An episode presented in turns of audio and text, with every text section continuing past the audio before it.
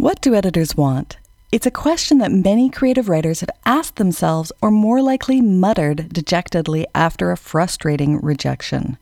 I'm Rachel Thompson, author and literary magazine editor, and your podcast host. The Lit Mag Love podcast grew out of my course by the same name, and I continue to seek out answers to this question of what editors want by going right to the source. I bring you interviews and insights about how to improve and publish your writing.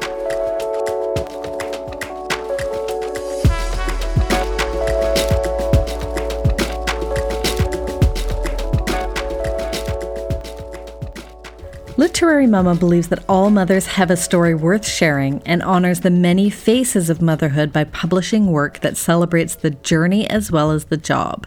They celebrate the physical, psychological, intellectual, and spiritual processes of becoming a mother through words and images that may be so stark, as they put it, it hurts. And they welcome perspectives that challenge them to examine motherhood through a variety of lenses and are not afraid of publishing work that crosses boundaries of race, gender, age, or income. My guest today is Felicity Landa, and Felicity Landa is the fiction editor for Literary Mama, and she's also the nonfiction editor for the Coachella Review, though our interview focuses on Literary Mama.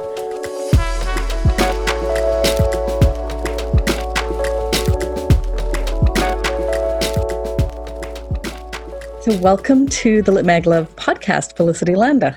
Thank you. I'm very happy to be here.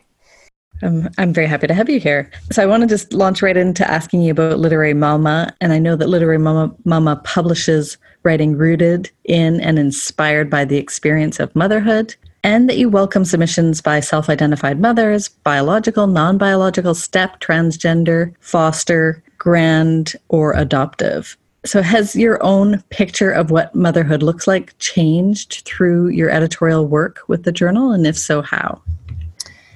Um, I think that's an interesting question. I've never thought of it because I think it's actually the other way around that my understanding of writing and reading and of other people has changed a lot because of my experience as a mother. So now when I read submissions and I work with writers, I write and I edit very differently because of my emotional and physical journey through pregnancy, birth, and motherhood. And I feel like I relate to people on a very different emotional level. And I mean, mothering a child comes in so many different forms, and the emotions and the, the pain and the fear, it's very real and very relatable from one person to the next. I think, you know, we can all relate to each other across the board on that. So it's really helped my experience of reading and relating to people. And I feel, you know, very connected to my writers in that way.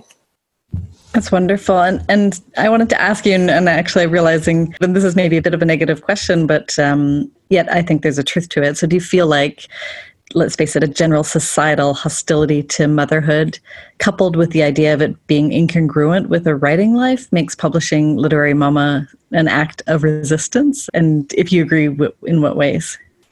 Absolutely. I mean, before I saw, you know, saw that question, I really wasn't thinking like that, but you know, thinking about it more, I think it's totally true. We push against these stereotypes as moms any kind of mom who's you know working moms stay at home moms you know we sort of have to fight against these stereotypes that have been placed on us. And um, when i became a mom my husband had just finished school and our plan we'd been talking about it for a while was for me to pursue my mfa and to for me to get back into doing my education. And uh, it was a really hard decision because i felt like it would be selfish of me to pursue the things that I wanted. But that belief and that fear, that didn't come from me. That came from years of people perpetuating that narrative that moms can't be individuals and also be good moms.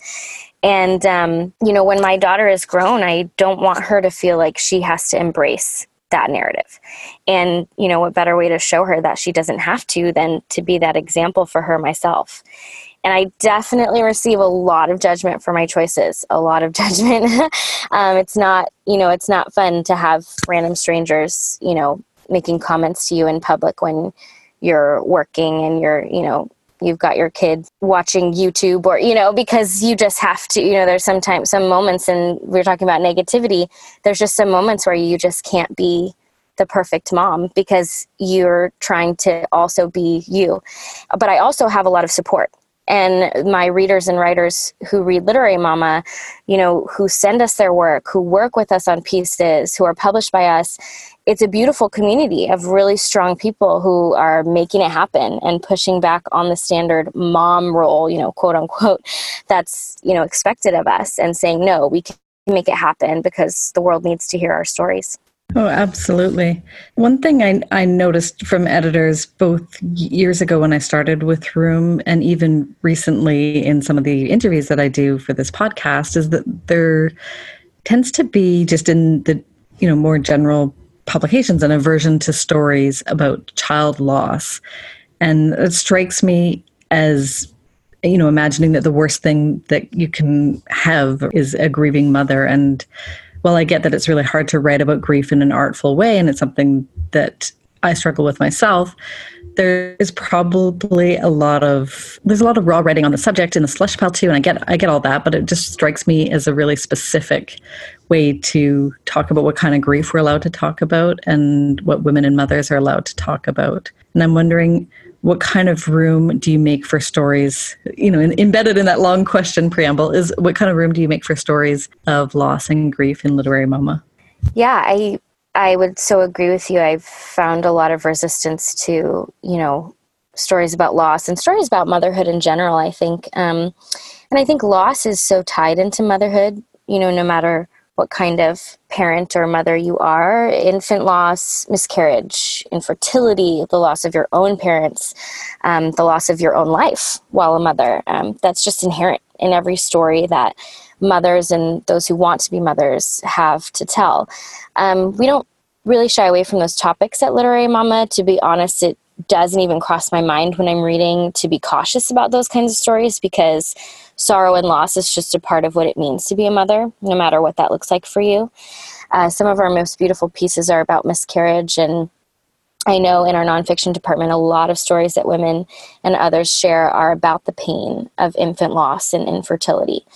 And I think that that tendency to shy away from those kinds of stories um, from editors is that worry about relatability there seems to be this cautious attitude about stories that have anything to do with motherhood, um, which I think is very strange because of the worry that readers will not have the ability to relate to those stories. And I just don't think that that's true. I think the greatest gateway to empathy that we have is through stories and writing and reading.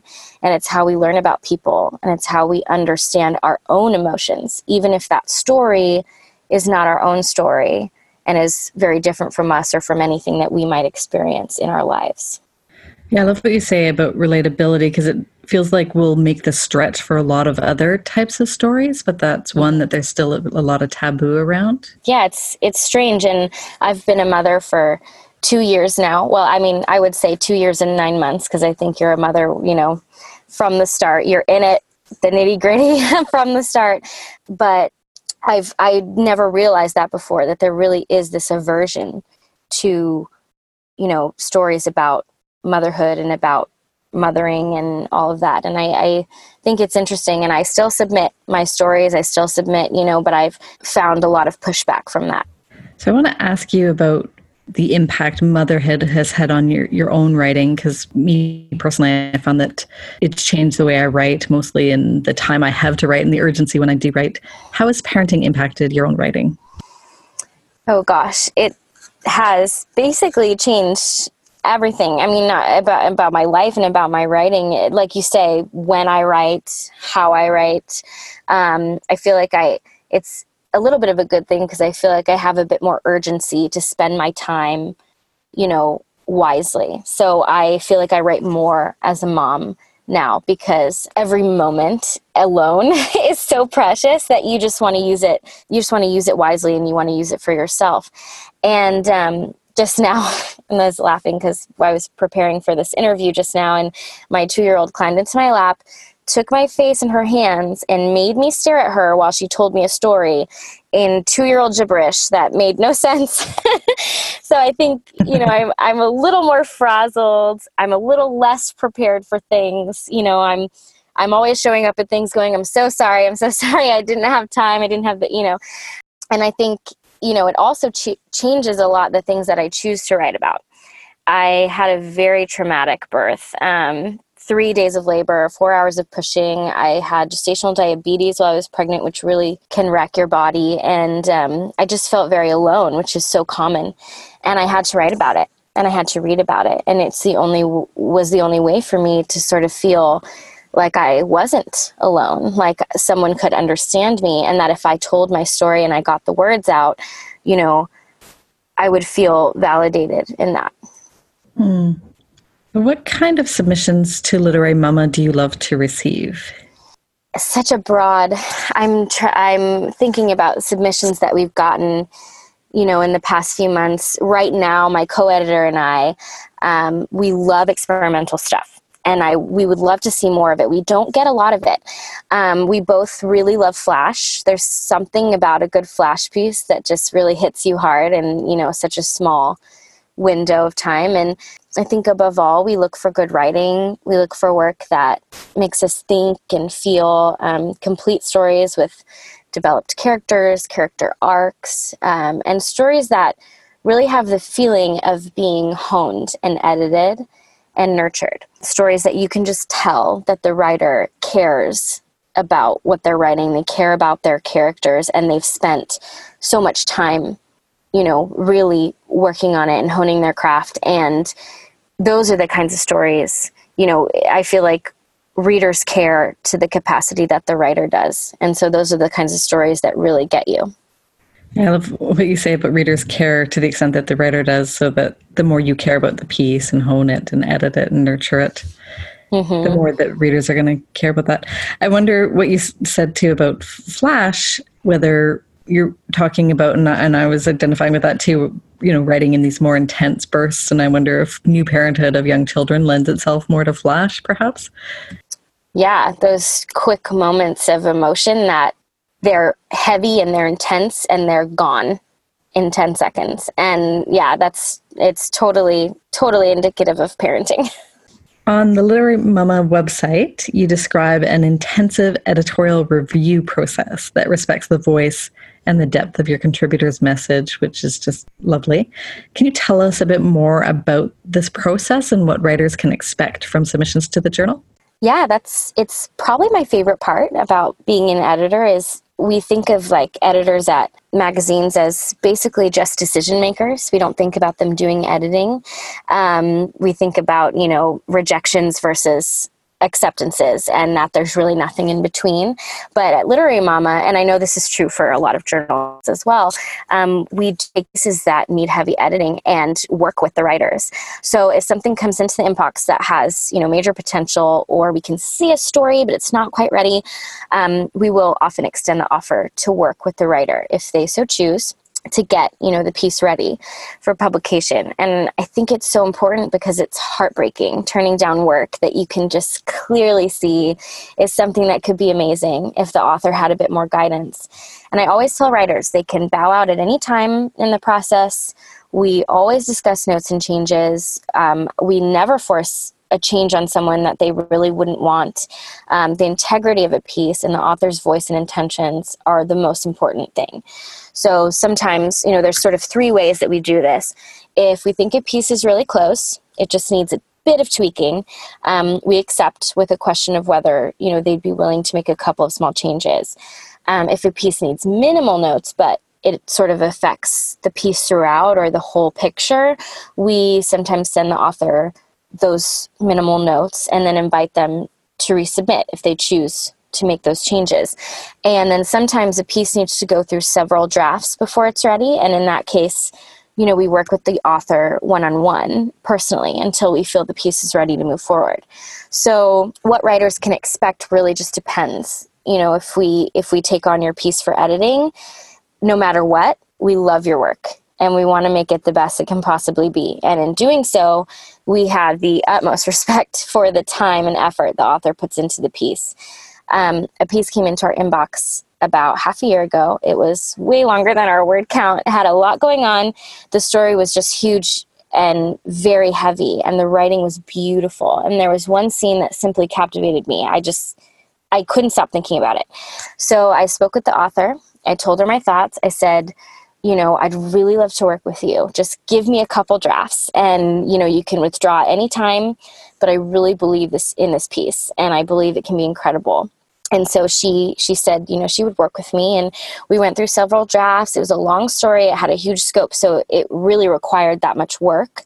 Not that it was bad in any way. It was just the scope of the story really needed to be honed. And we discussed edits. You know she gave her opinions i gave mine. We really talked about it. We talked about plot and themes. She worked incredibly hard. She stayed true to her own vision and integrity. And I just so enjoyed that time that I spent with her honing that piece.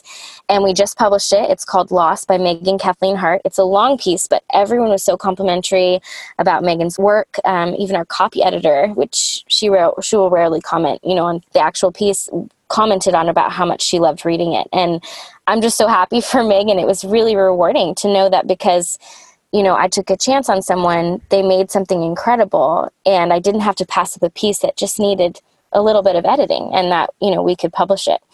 And, you know, not only that, but developmental editing is so helpful for your own writing. When you work closely with another writer, you both improve and you both teach each other how to be better writers. And I think that that's invaluable. Oh, yeah. What a beautiful experience. I'll, I'll, link to that piece in the show notes for this episode too, so people can read it, read the yeah, final product it's a great piece. She she's a great writer and she did amazing work. And I guess embedded in in that process or you know one can assume and, and you do say this on your website too is that you like to work a lot with emerging writers so it's a great place to start sending your work out as long as you've been honing it and editing it and nurturing it as you say mm-hmm. on your own first before sending it in yeah, definitely. You know, I feel like I'm also an emerging writer, and you know, I'm I'm working on my MFA. I'm submitting work too, um, so I just feel like we need to be good literary citizens to each other, and so um, I am always very excited to find a writer that I see just enormous potential in, and you know, just be able to work with them is a, is a great experience. Lovely. Well, before I let you go, can you, can you tell me one thing that writers should definitely know but likely do not about submissions to Literary Mama? Yeah, I I would love for people to know how open we are as editors, um, especially to experimental pieces, um, and how much we really discuss pieces and care for them. When we invite authors to resubmit, or to send other work, we absolutely mean it. Like, I do not send those kinds of comments lightly. I absolutely mean that I want to see that name in the inbox again. And, you know, I, I'd love for people to know how much we truly care for pieces and we respect your craft and we want to see you succeed. Um, and I think submitting any piece of work, whether to us or to another journal, it's extremely nerve wracking and it's very exhausting being a writer. You're you're putting something extremely personal and the fruits of hard labor and work and late nights and lots of editing into someone else's hands and risking rejection. And there is so much rejection on the path of a writer and it just doesn't get any easier. And I think I would want people to remember that we're also writers and we are also putting ourselves out there and receiving the same rejections. Um, and that we truly care about our writers in every submission because we can relate and we receive, you know, we read, we discuss, and if we reject, keep sending your work. Don't give up. Um, keep reading, you know, not just Literary Mama, but all journals, you know, read as much work as you can because um, reading really helps your craft. And, um, you know, we aren't scary people sitting behind a desk, you know, slashing work and sending it back. You know, we're writers and we struggle just as much. And we thoughtfully read your work during nap time. And we think about it while our kids are getting ready for bed and for school. And, you know, we're people and, and we want what's best for every writer that comes to us. Wonderful. Well, thank you so much for sharing your Lit Mag love with us. Absolutely. Thank you so much for having me. So that was my interview with Felicity Landa of Literary Mama. And I think there were some great things that she mentioned about the journal that are worth repeating, which are that when they say they want to see more work, they absolutely mean it. And I think if you've been listening to the podcast for a while, you'll have heard that from a few different editors. So I hope that message is coming home that definitely editors do not say something like that lightly when they want to see more work. They will tell you and they mean it. And I think it was really great when she described their process of going through this intensive editorial review of the piece in a way that's really respectful and of the voice and the depth of your message. So, this is a great journal to submit to if you want to have that kind of in depth experience with an editor. Uh, someone who's also open to learning, as she says, in editing pieces like that, she absolutely will learn more about her own writing as she's working with a writer on making their piece as amazing as possible. Lit Love is co presented by Room Magazine, Literature, Art, and Feminism since 1975, and the Lit Love course, an online course to get smart, fearless, and published with lots of help from me. Sound editing for the episode is done by Micah Lemisky, and I'm your host, Rachel Thompson. If you want to give us some love in the form of a review wherever you get your podcast, we would love that, and it really helps other writers discover the podcast. You can find us online at litmaglovepodcast.com or on Twitter, Instagram, and Facebook at litmaglove. Thanks for writing and reading literature, and thanks for listening to Litmag Love.